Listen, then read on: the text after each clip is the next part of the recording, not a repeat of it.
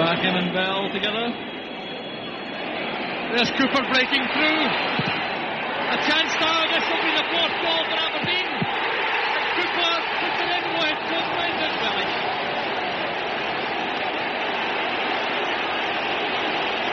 Well, suddenly it's become a rout. Of course, when things are going wrong against you, you don't get the breaks of the ball. Cooper in with Stewart. He didn't really know where the ball was, but he got the break. And as you say, it's a schoolboy's dream being able to take your time. No, really, all you got to do is crack it into the back of the net.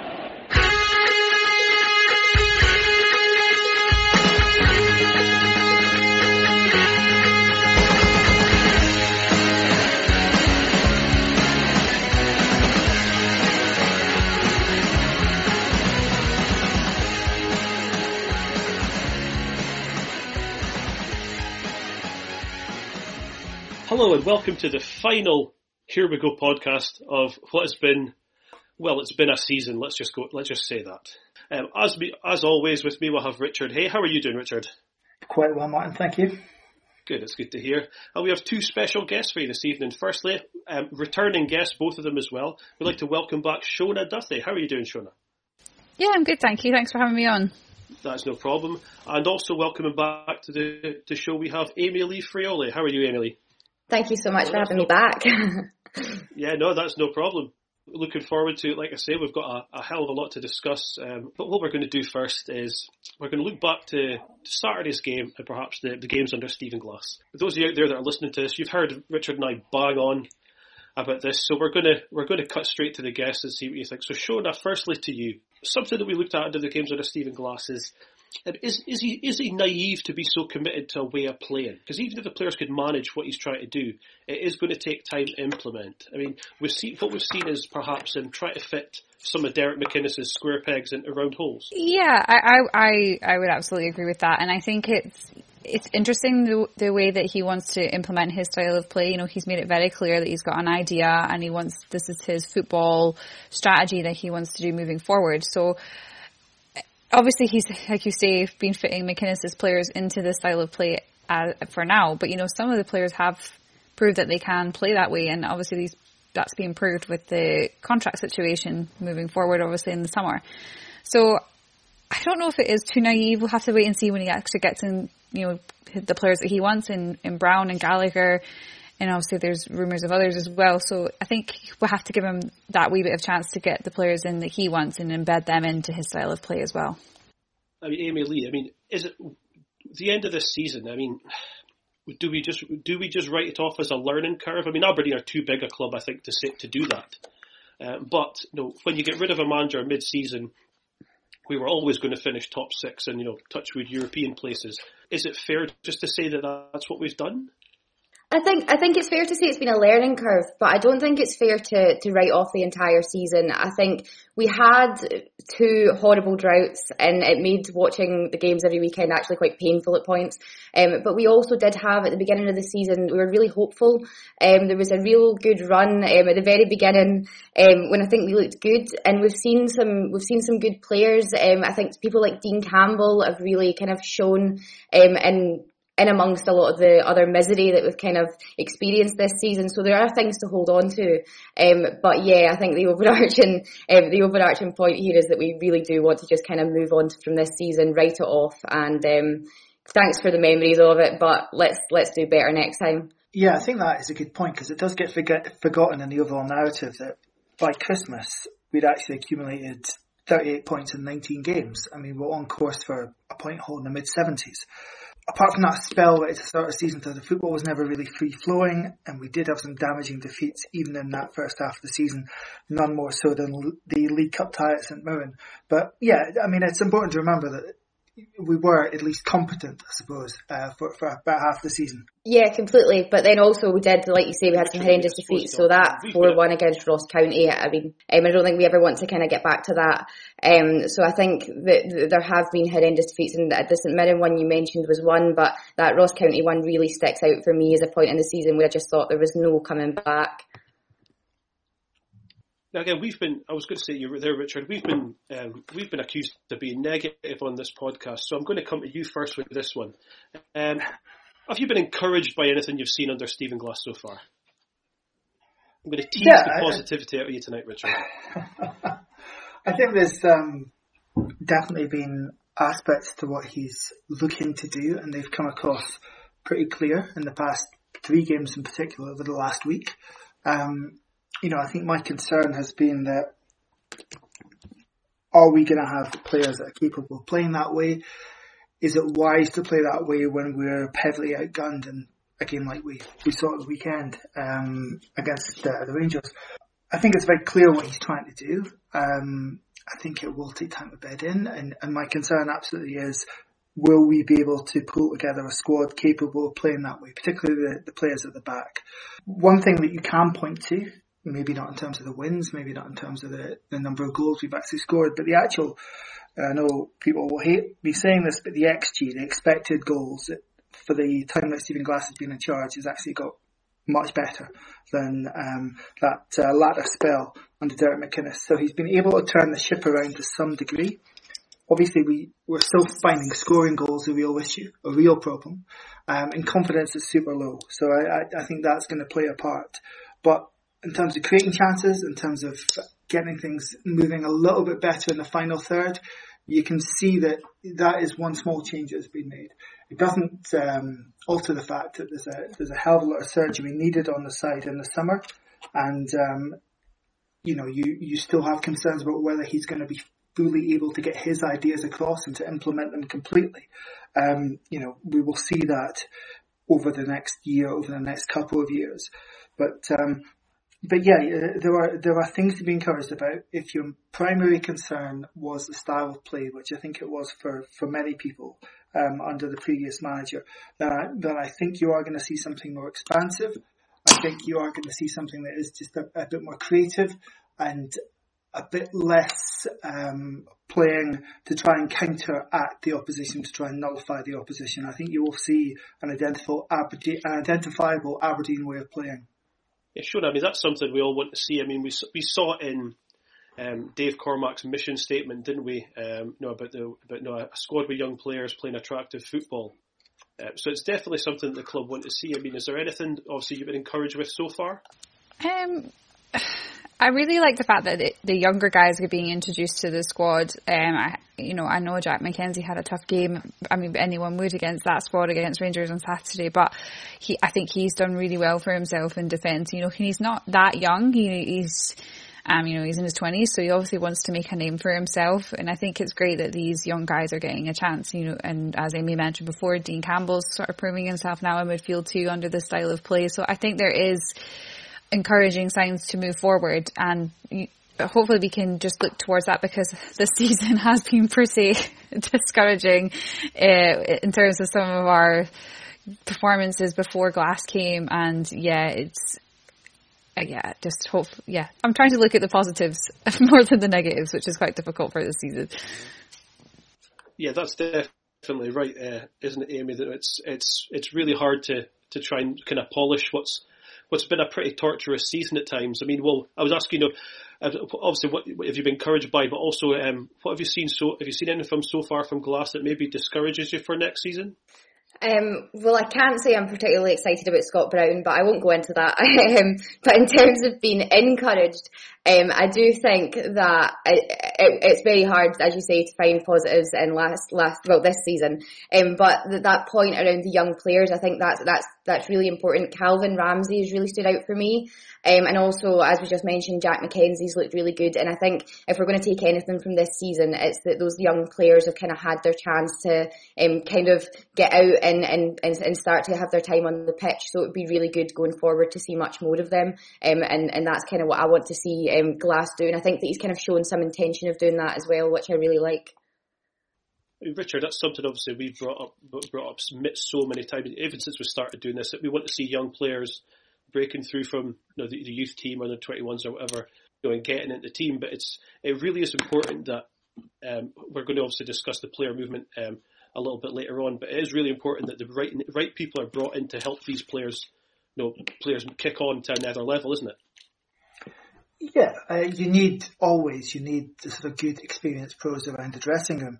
But I think the point about Jack McKenzie is a very interesting one, and Shona's right to highlight him in particular as being not that young. I think he's 21 now, and he he simply hadn't had a look in, so you know he just wasn't considered up to the standard, presumably by the previous manager.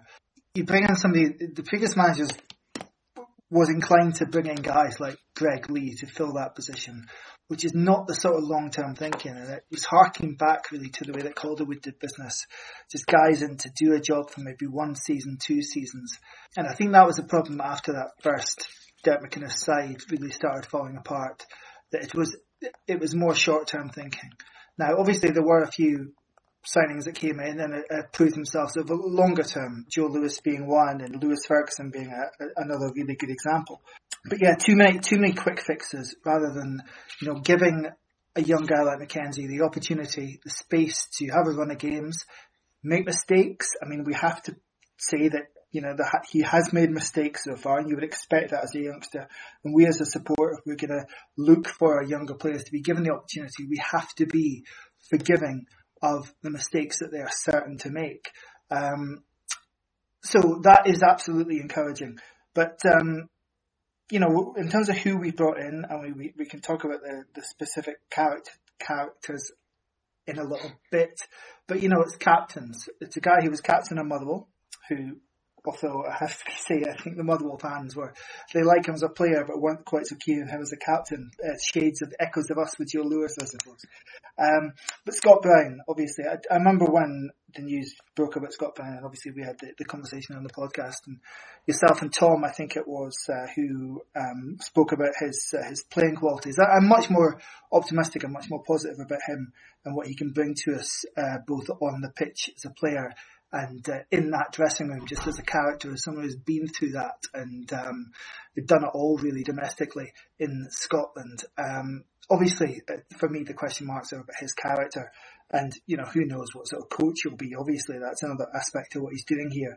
But but it is important to have that blend of, of youth and guys who who know what the score is and can hopefully motivate and bring them on, bring those younger players onto um, onto higher levels of the game.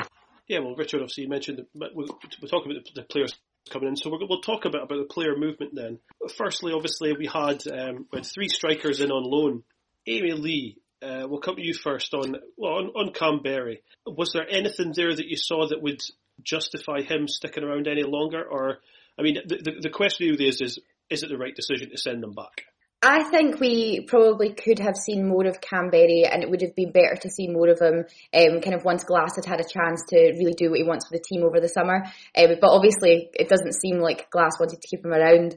Um, I think that I was really enthused by Kamberi's site, like loan signing originally because he's such a big name. Um, I thought he would be really good um, for the club, but I think um, it was just a shame he didn't fit into the team. He didn't really click. Um, and as I say, maybe that would have changed if um, he'd had a bit more time and after the squad shake up and whatever. Um, but I just, I just don't think that the team suited him this season, and I think that he'll probably be better placed somewhere else actually at the moment.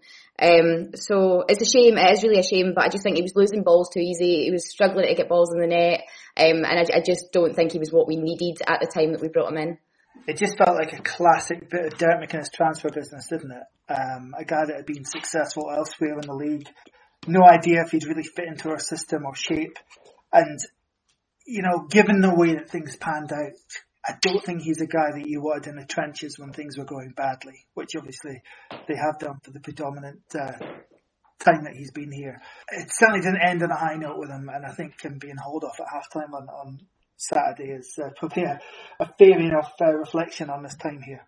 Yeah, Sean, I think that no, I think Richard's right there. Him coming off at half time was pretty much, you know, if there was any doubt uh, among the support that he was going to be going back home, um, that surely put paid to any any of that, wasn't it? I mean, yeah, he obviously did score a couple of goals, but it just he just didn't do enough for me personally for his, you know, the name that comes with him and what we're what we expect to see from him.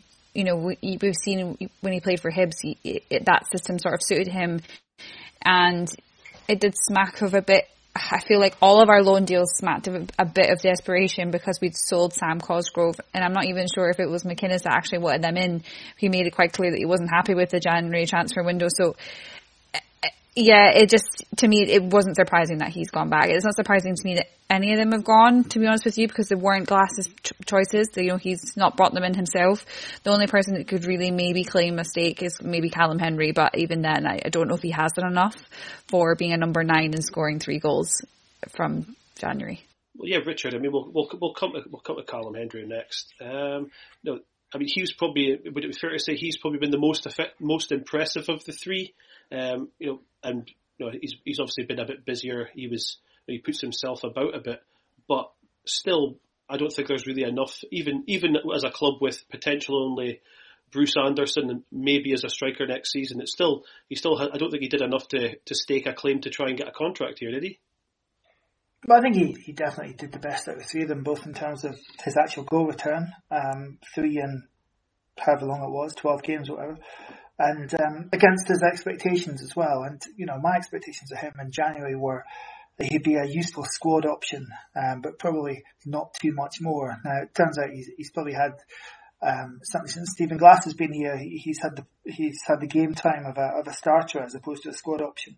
Given that he's under contract for another year down in Perth, I'm pretty certain we can pick up somebody to fill his role on a free transfer in the summer. It's able to offer as much, if not more, than Callum Hendry. Well, yeah, Amy, that's the thing with, with um, Callum Hendry. I suppose it's it's it's it's very easy just to to pick a pick a guy up who isn't getting a game from St Johnstone and maybe trying to fill the squad as a as a backup. Um, the challenge is finding somebody, um, and I guess it's maybe easier to find somebody who's out of contract than having to shell out a fee, is it? Yeah, um, I mean, I mean, I wasn't, I wasn't overly excited about Callum Hendry um, coming at all. But I think, uh, as as Richard mentioned, he's been the best of the three. And I think if we're looking at players to fill the gaps, I know we have money problems, but we need to be looking at long term options and, and, people that are actually going to do what we need them to do in our team. Um, and, and sadly, that wasn't Callum Hendry. I don't think as much as he, he did, he, he, did do the best of the three, but he, he, just wasn't for us at the moment. And I think that it's the right decision that he's um, he's heading back down to Perth. And of course, the final one, Fraser Hornby, comes comes over from France on loan. Um, a guy who's a guy who's been you know, been a lot of there was a lot of talk about him. You know, he's he's been well thought of. Obviously, he spent he initially um, signed over there from Everton. We speculated that perhaps he, I, I, thought he wasn't seeing much game time because we were trying to just like inch him back into games, um, but we didn't I don't think he, we didn't really see anything from him at all, did we? No, not really. And I think it's really unfortunate for him because I think he actually is a talented player and, you know, he's the top goal scorer for Scotland under 21. So he can, you know, turn it on when needs be. But I think it just hasn't worked out for him at Aberdeen at all. He's, you know, he's faced injury and even when he came on on Saturday, he looked a bit rusty and he missed that sitter from you know, from inches, you, were, you could have made it uh, pull the goal back for us. But yeah, I just think unfortunately it hasn't worked out for him, and I wasn't surprised to see him go back to France. You see that chance on on Saturday. It kind of it speaks of two things. It obviously speaks of how rusty he's been, how little match action he's had with us, obviously he should be scoring that. But what I really liked about that, to be positive for once, Martin, um, was his movement to actually create that chance. He, he feigned a run to the front post, uh, and Goldson bought it, and then he peeled away to the back post brilliantly to, to, to give that Hedges that option. Um, it's, it's just a damn shame that he then bungled the finish, um, as, um, our strikers have been doing all season. Um, I, am kind of in agreement with Shona there, absolutely. I think that even even in the sort of limited time we've seen him, I, I, I, think it was clear that if we if we were able, if we'd been able to get him up and running and match fit to, and, and, and really motoring, I, I, think there's definitely a player there. Uh, and obviously the clubs he's been at, the caliber of the clubs he's been at, the transfer fee he's already gone for would suggest that. I think this is one where you know you take your chances on on guys in January who have been who've been out of action for pretty much all the season. I think he played three games uh, in France, and um, they've been at the start of the season. So he he was rusty as hell when he came here. Obviously picked up that injury since, and um, yeah, sadly he is going to be remembered for for that miss uh, on Saturday, um, as opposed to maybe the smart play just before it. So we also saw the announcement today that four players will be are being released at the end of their contracts.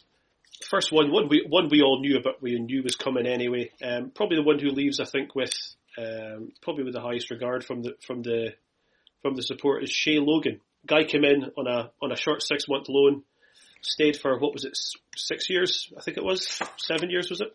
Real great servant.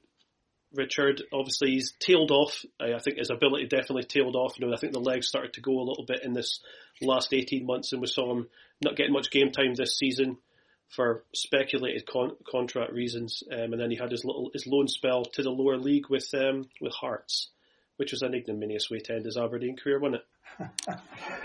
There's no airs and graces about him, and you can tell that from the way he's uh, embraced his post-football career, I suppose.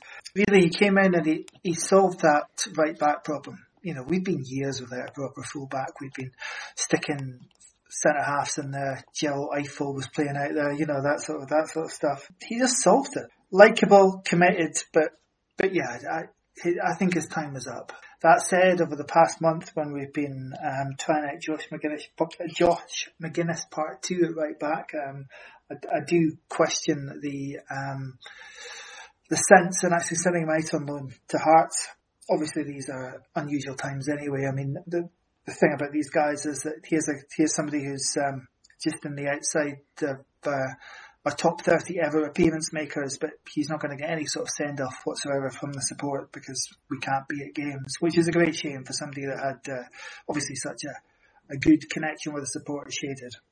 Absolutely, yeah. I mean, that's what that's one thing we can't accuse uh, accuse him of. Amy, Emily, he did really, he really connected with support, and no, I think we took to him almost immediately um, after that game at Tynecastle.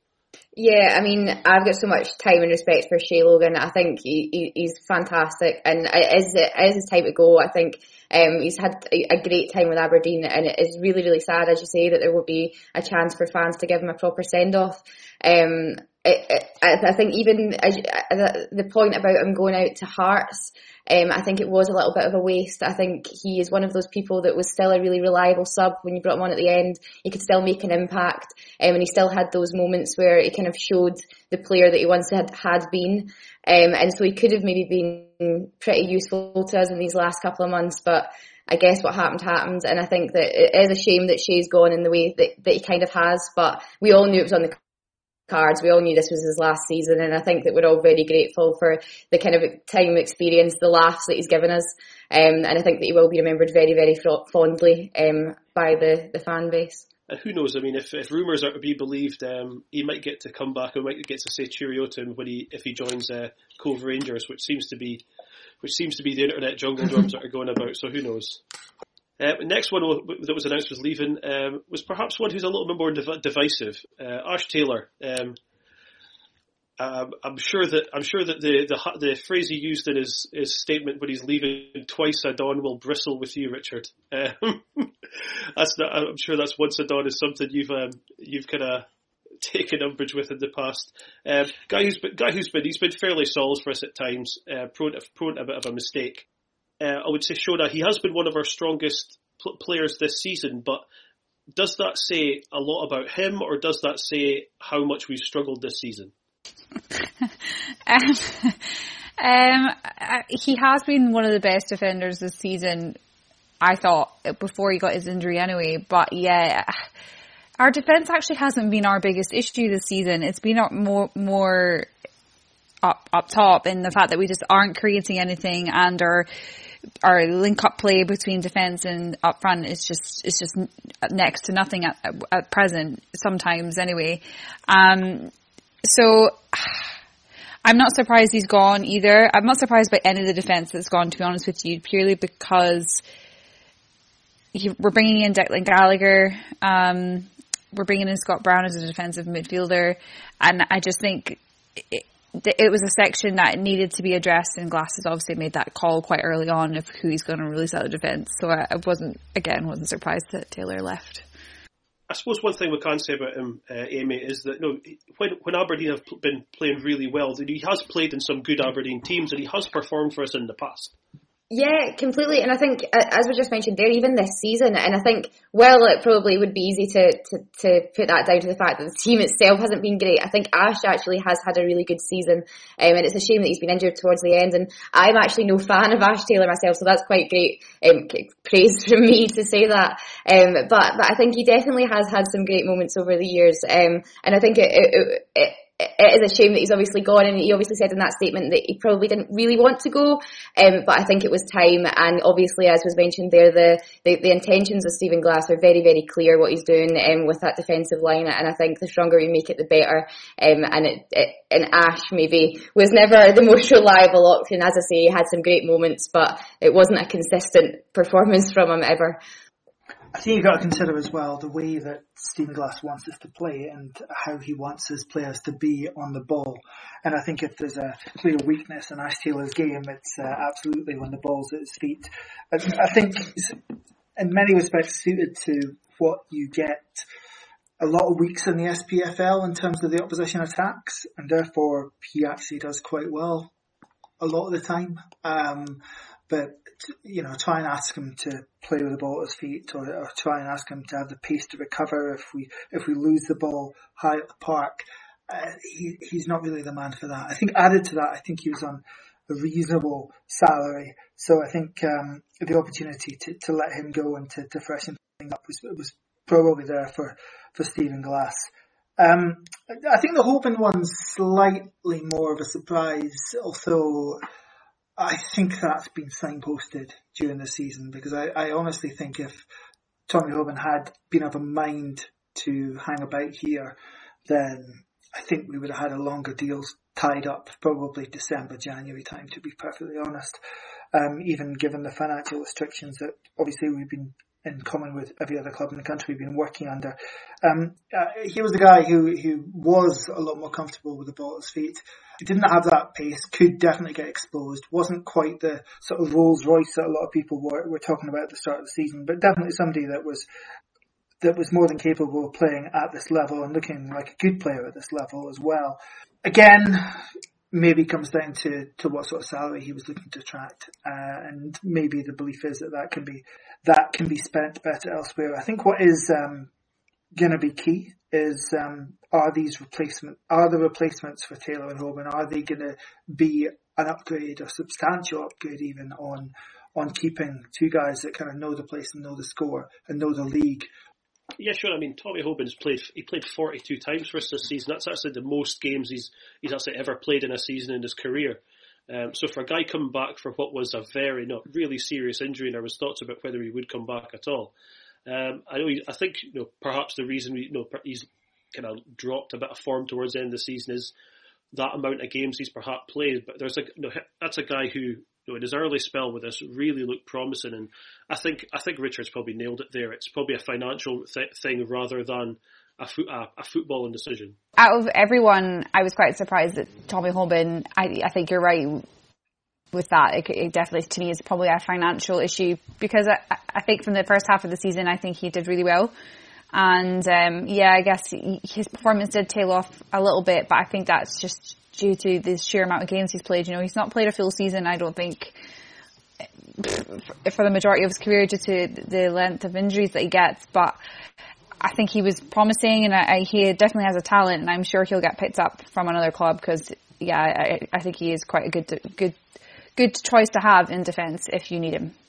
I mean, just to expand on that, uh, just on a personal level, and I think we said this at the start of the season, I, I'm delighted for him that he's managed to put together a full season of games. I think that's brilliant. At his age, which I think he's 27 now, he he can finally feel like he's he's got a professional football career in front of him. When there must have been some really really dark days over the past couple of years with the injuries that he's had. So so on that basis, I'm I'm just absolutely delighted. He's had a solid injury free campaign.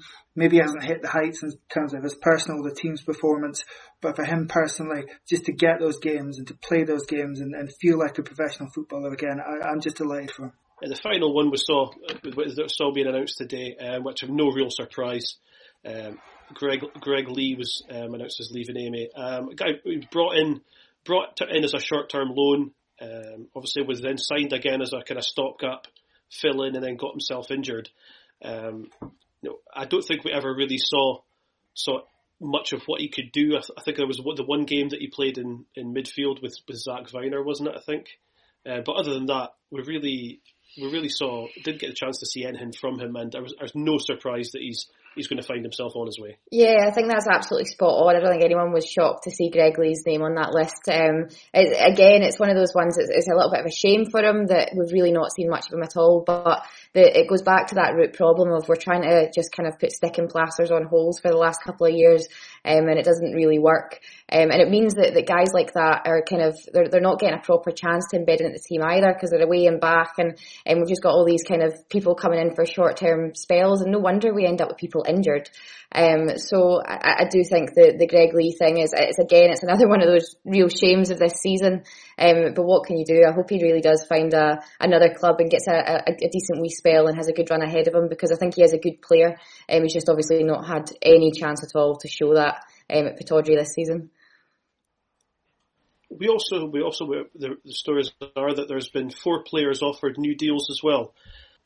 The most the most I think the most exciting one probably is Bruce Bruce Anderson who spent the last six months on loan at Hamilton.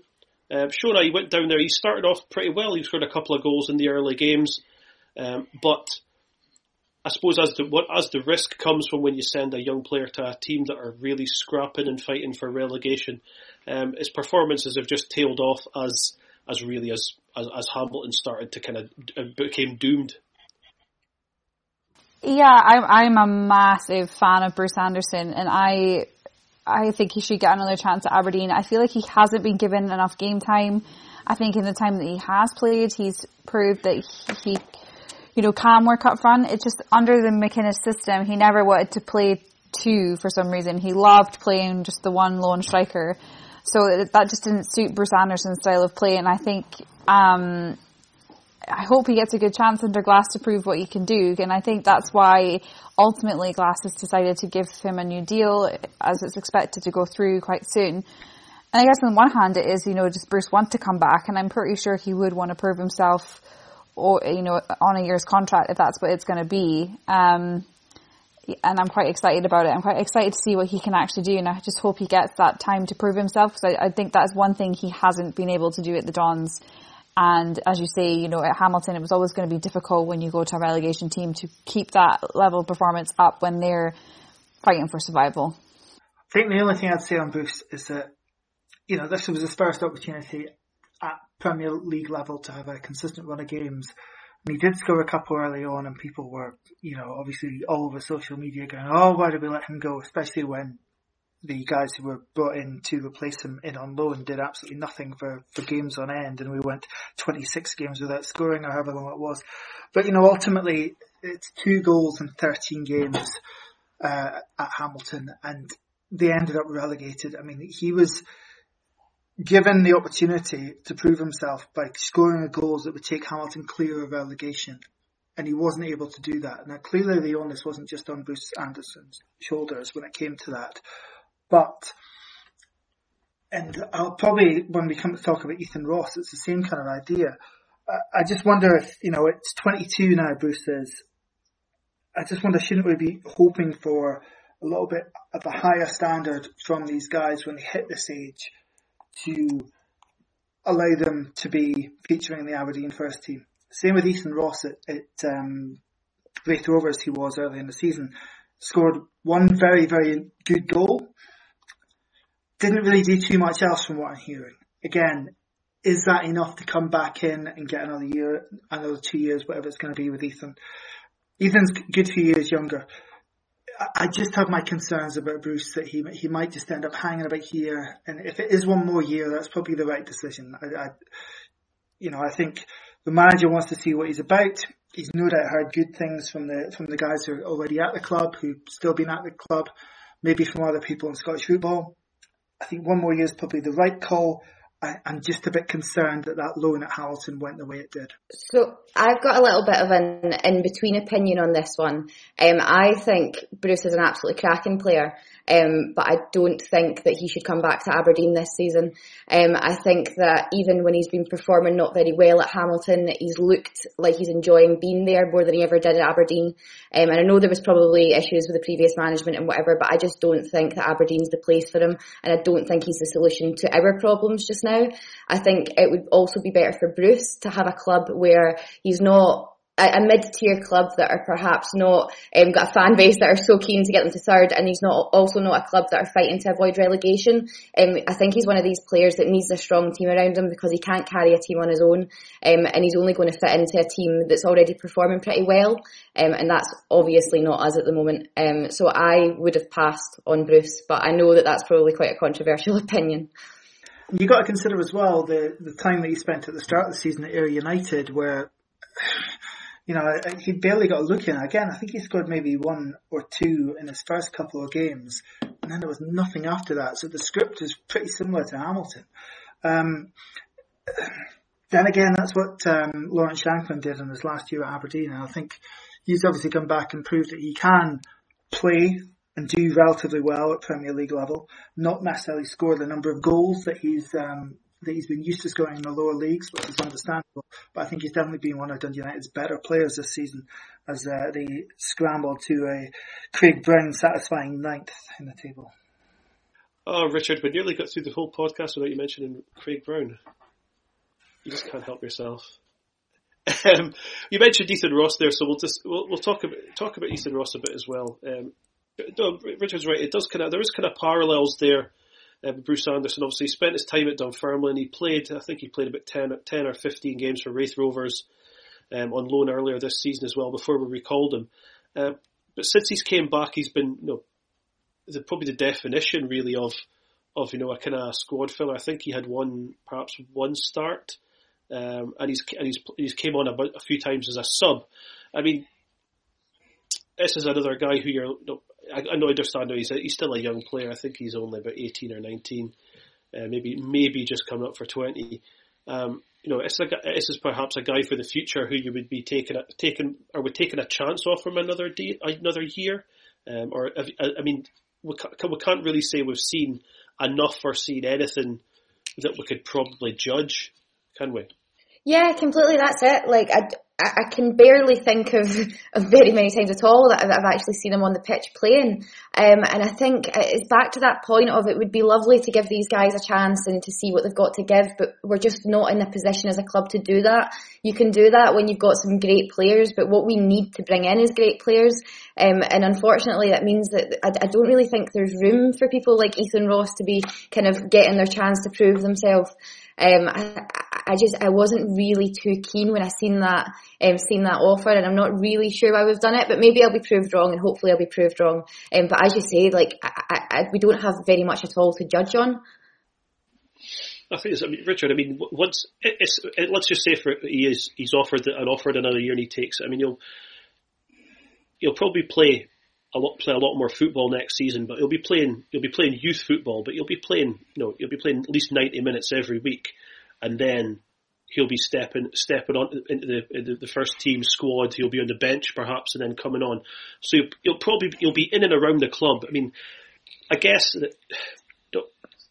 I don't. I don't really know the answer to this. I mean, what what do you learn from him by putting them? Uh, some of these players go to Dunfermline and they seem they struggle. Um, go to Raith Rovers and these, perhaps they struggle.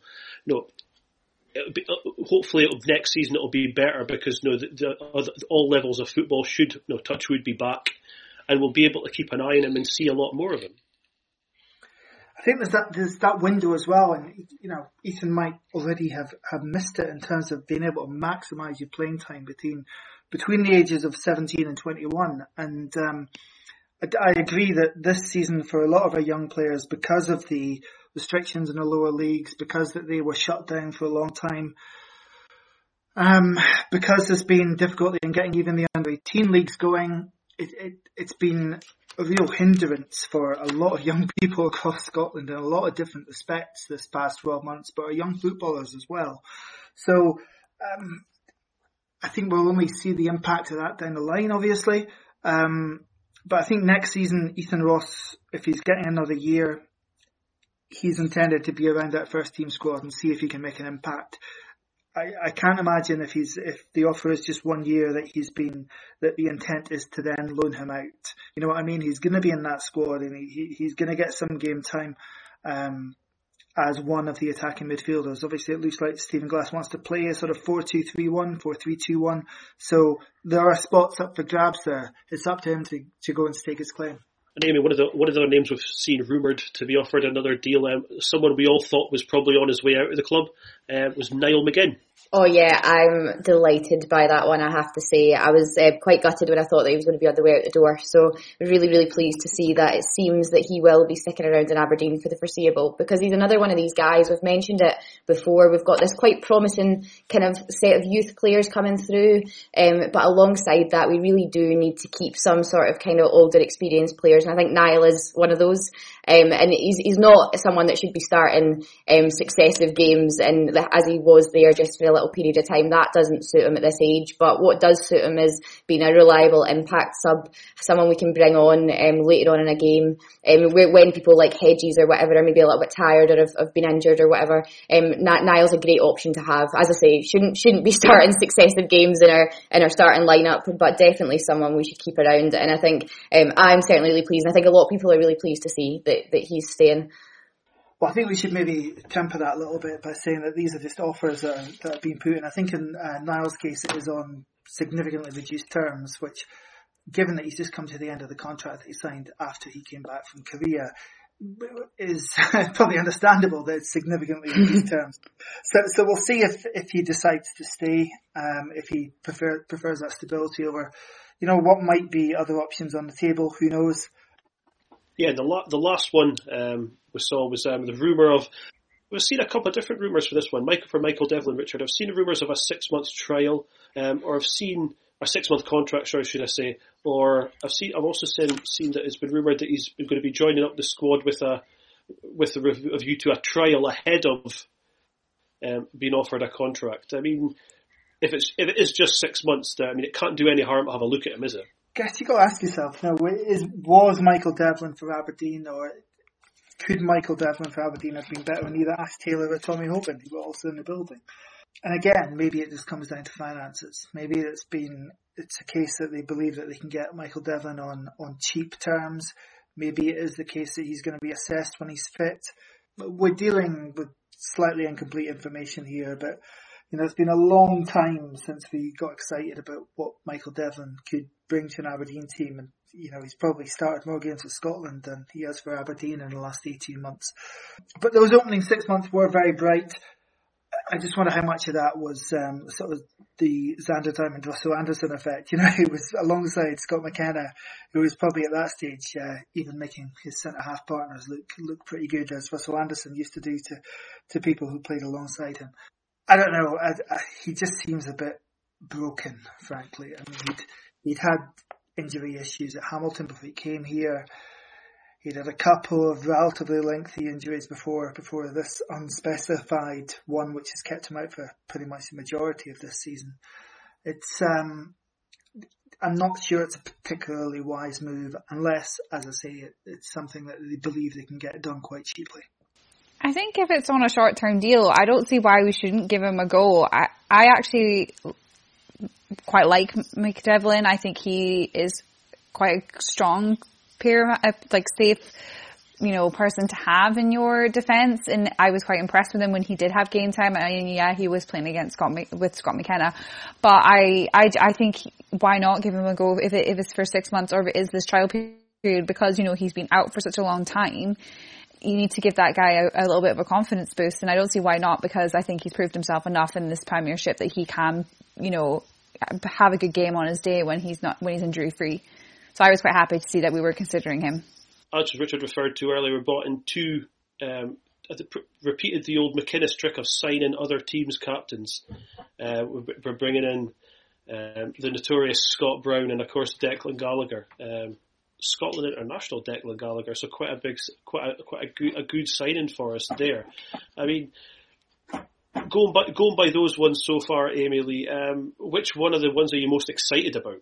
Um, definitely Declan Gallagher. Um, I think that's a it's a really good signing actually. um, and it's, it's, it's a fantastic signing, um, and it means we've we've definitely got one guaranteed player in the Euro team. I hope. Um, but I think that obviously I have my reservations about Scott Brown, um, but I think those are more to in, in, in terms of his character as opposed to his ability on the pitch. And I think I hope he proves me wrong, um, and I hope that he will um, be this. Everyone seems to think that he's going to be this kind of character in the dressing room um, that's going to kind of bring the team back together. And I really hope that that is right, um, and I, and I hope that I'm proved wrong. But I'm quite pessimistic at the moment.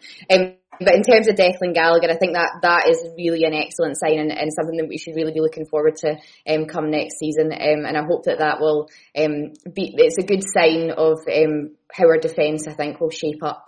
Listen, I can hear people sighing already, but I suppose given that we kind of went big on Scott Brown's off-field character, I, I, suppose we should mention Declan Gallagher and probably in, in passing mention Alan Russell as well. I think the difference with Declan Gallagher is that um, he obviously committed a, a, pretty horrendous crime, but he has served his time for it.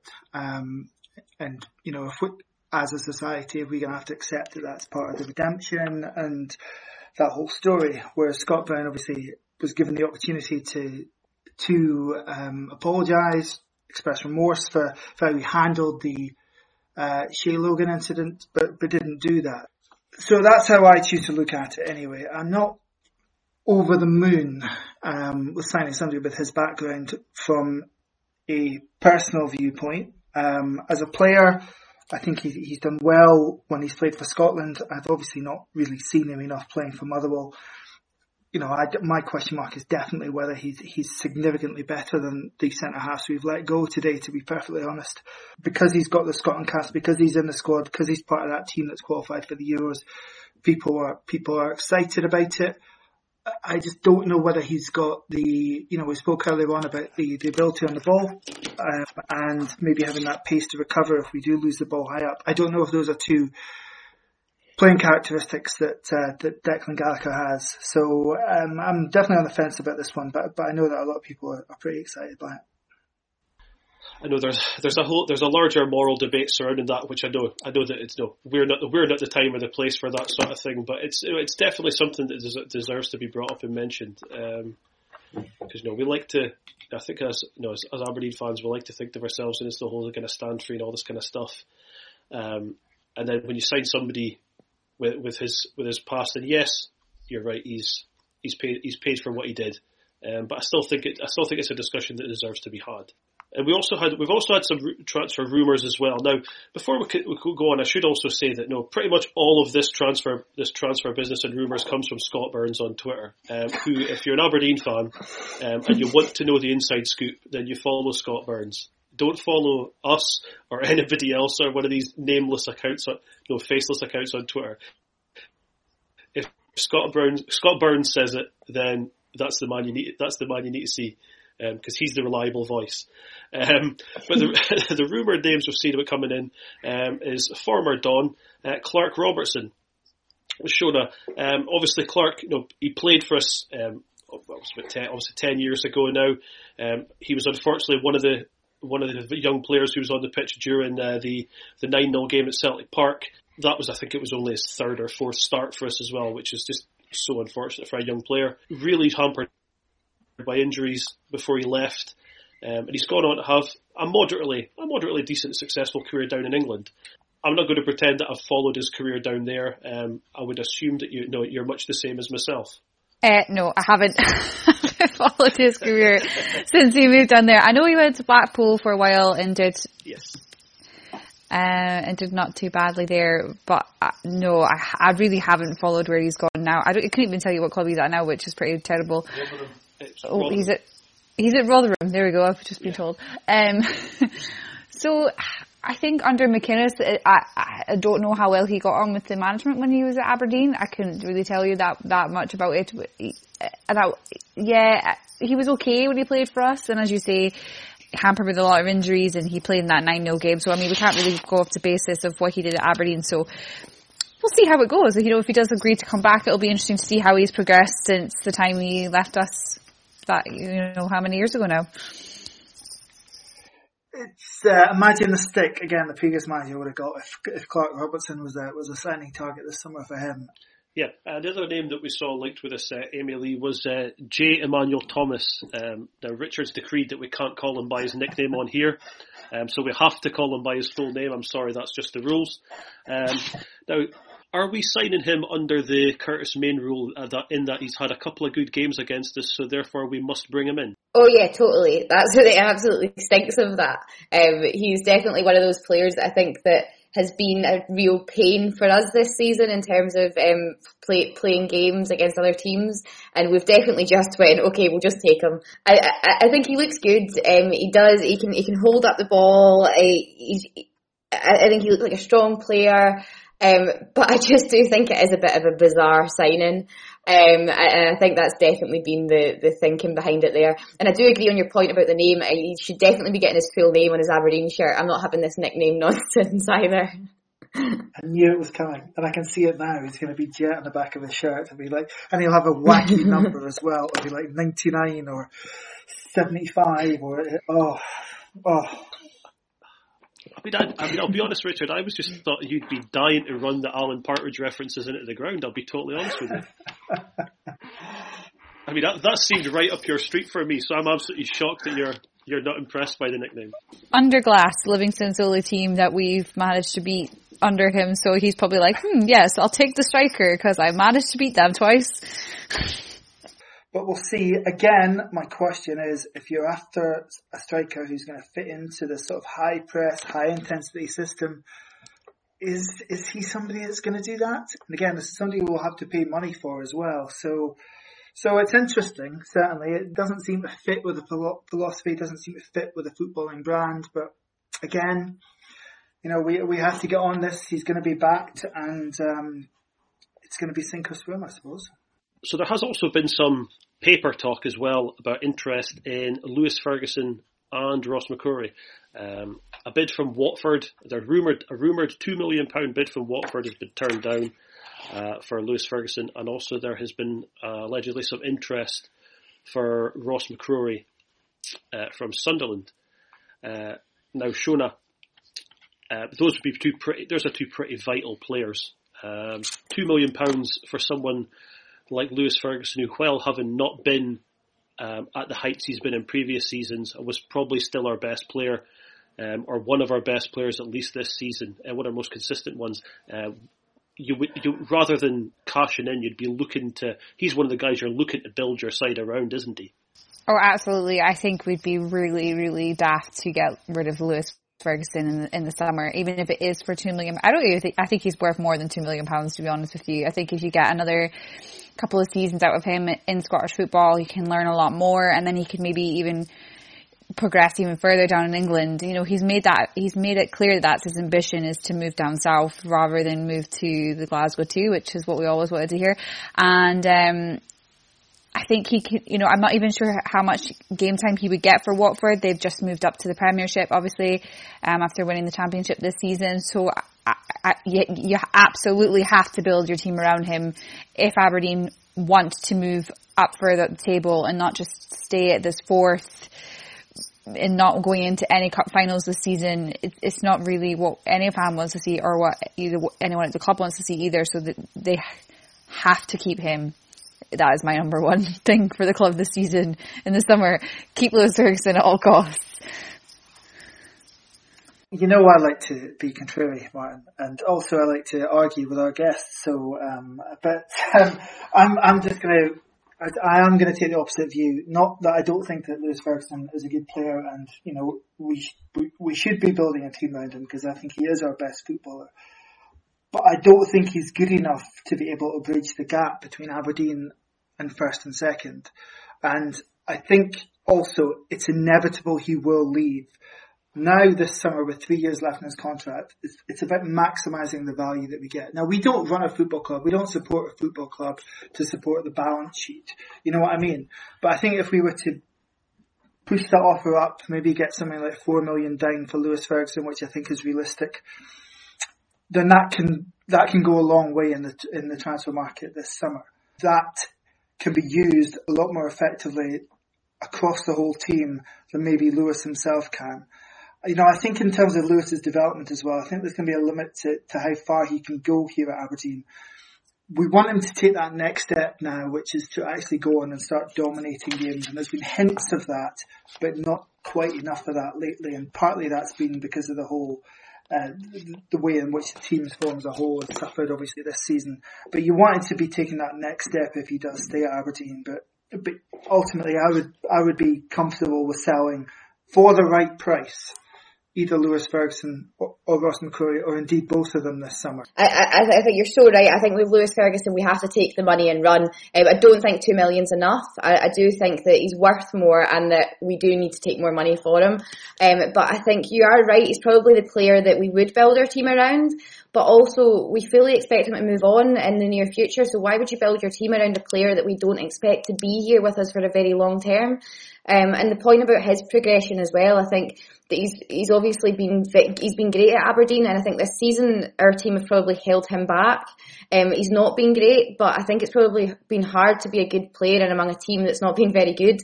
Um, and and so I think for both Lewis Ferguson and for our benefit, that we should let him go and we should just take take take the highest offer for him. Nah, nah, sorry, I don't agree with you either he is. Rubbish. I mean, on, on, on McCrorie, uh, I mean, obviously the interest is coming from Sunderland, uh, who, you know, are, are only, they're qualified for the League One playoffs. Uh, so there, there's no, there's no guarantee that they'll come up and they'll be in the English Championship.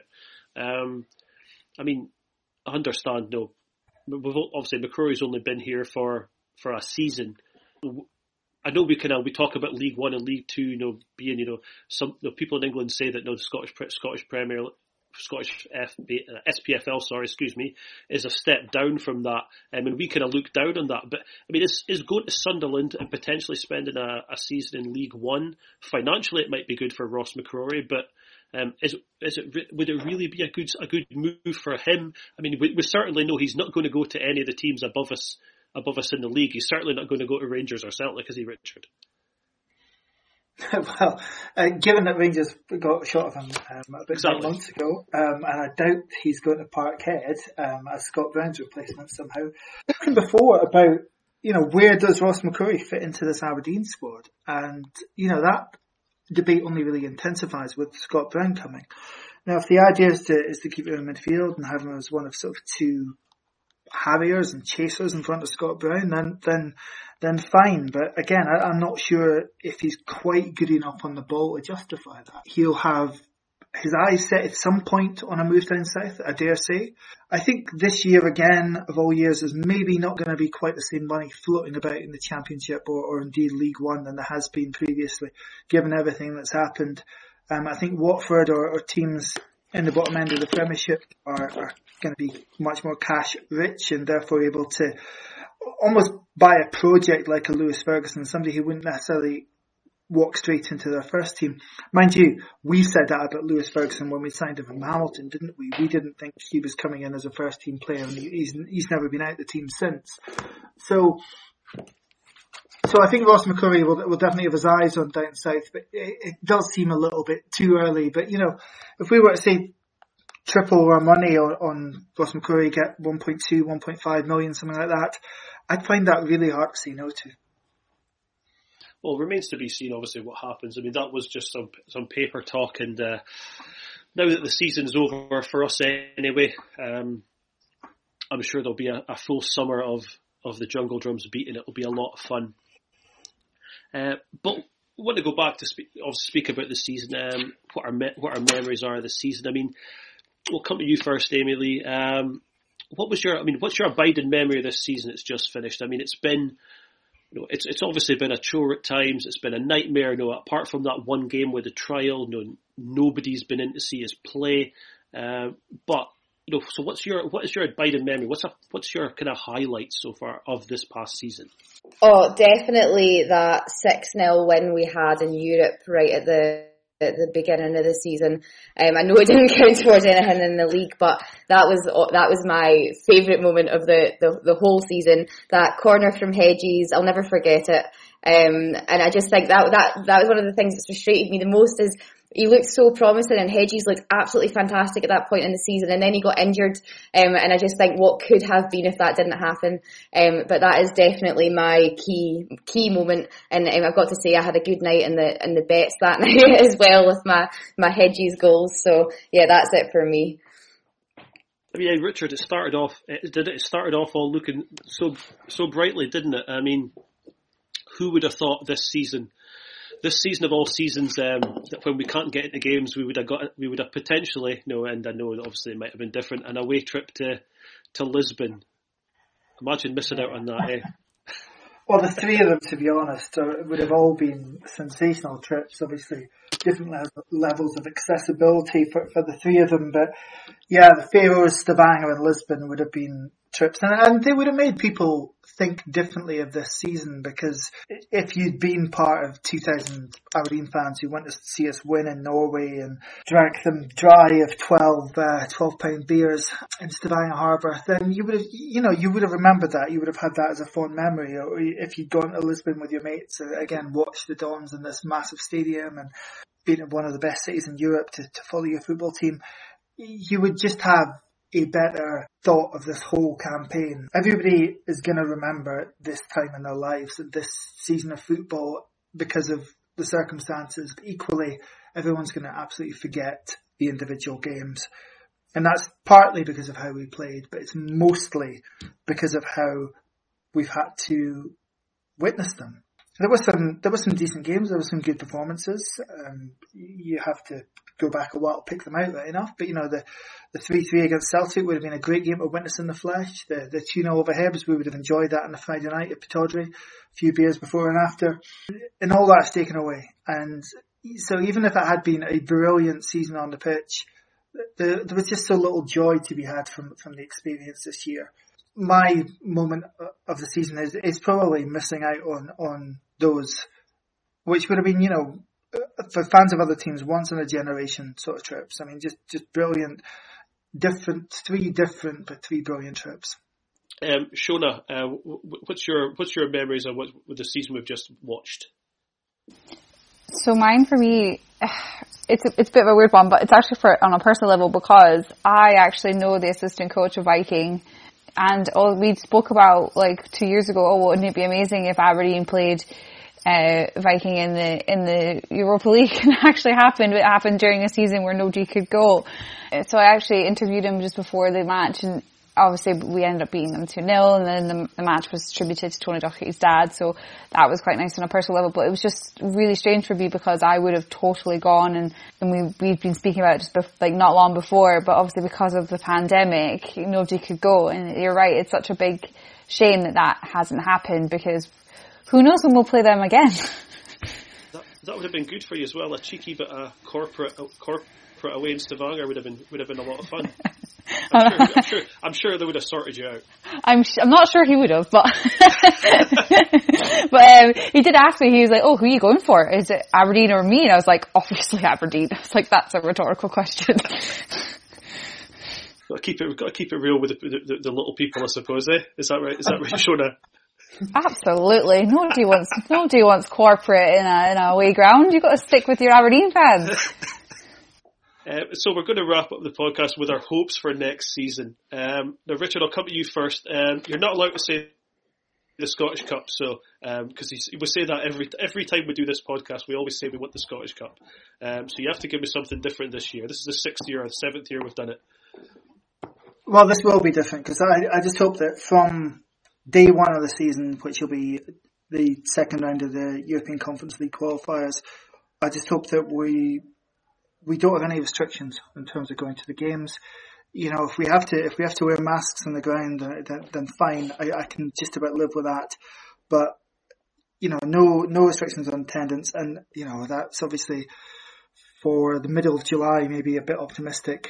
I, I, I said before in one of the podcasts that you know if we're still stuck watching these games on uh, laptops at the start of next season, I'll buy a season ticket because I've always bought a season ticket but I don't know if I can watch them. It's just, it's just no joy, no joy, no fun, no camaraderie whatsoever uh, in the experience. don't like football that much. You know, I don't like the game itself that much to to get any to get any real enjoyment out, out of that experience. So that's all I want next season. I, I don't care if we if you know if we're bottom six and miserable. I I will be delighted just to be back be back to a ritual of beers beforehand in the ground with your mates talking nonsense. That's all I want. I, miss the walk down Merkland Road stupid stuff I miss. I miss know once every two three months. I miss yapping to Martin Ingram for five minutes when I buy the red final. Just it's all the daft wee things as well um, that are that obviously this the pandemic and everything is taken off, taken away from us. Um, and just like you say, just the, the, football as well, um, and that the camaraderie of football is really um, is really what we're all missing. Uh, Amy Lee, what's your hopes for next season? Oh, I think I've got to agree. I just, I just want to be back uh, in the stadium. It'd be great to be in the red shed singing the songs again. I can't tell you how many times I've been in my living room and I've just wanted to singing along to it's like, well, singing songs when people have scored or when somebody's done something and it's just not the same. It's just you watching on your laptop and it's just you're, you're completely right Richard there's just not the same feeling to it at all. Um, I'm looking forward to getting back to the, the, the pub beforehand the pies at half time um, and hopefully I'll, I'll, I'll bring the expectations down a little bit and I'll say that I hope for a trip to Hampden. Um, perhaps I, I won't go further than that.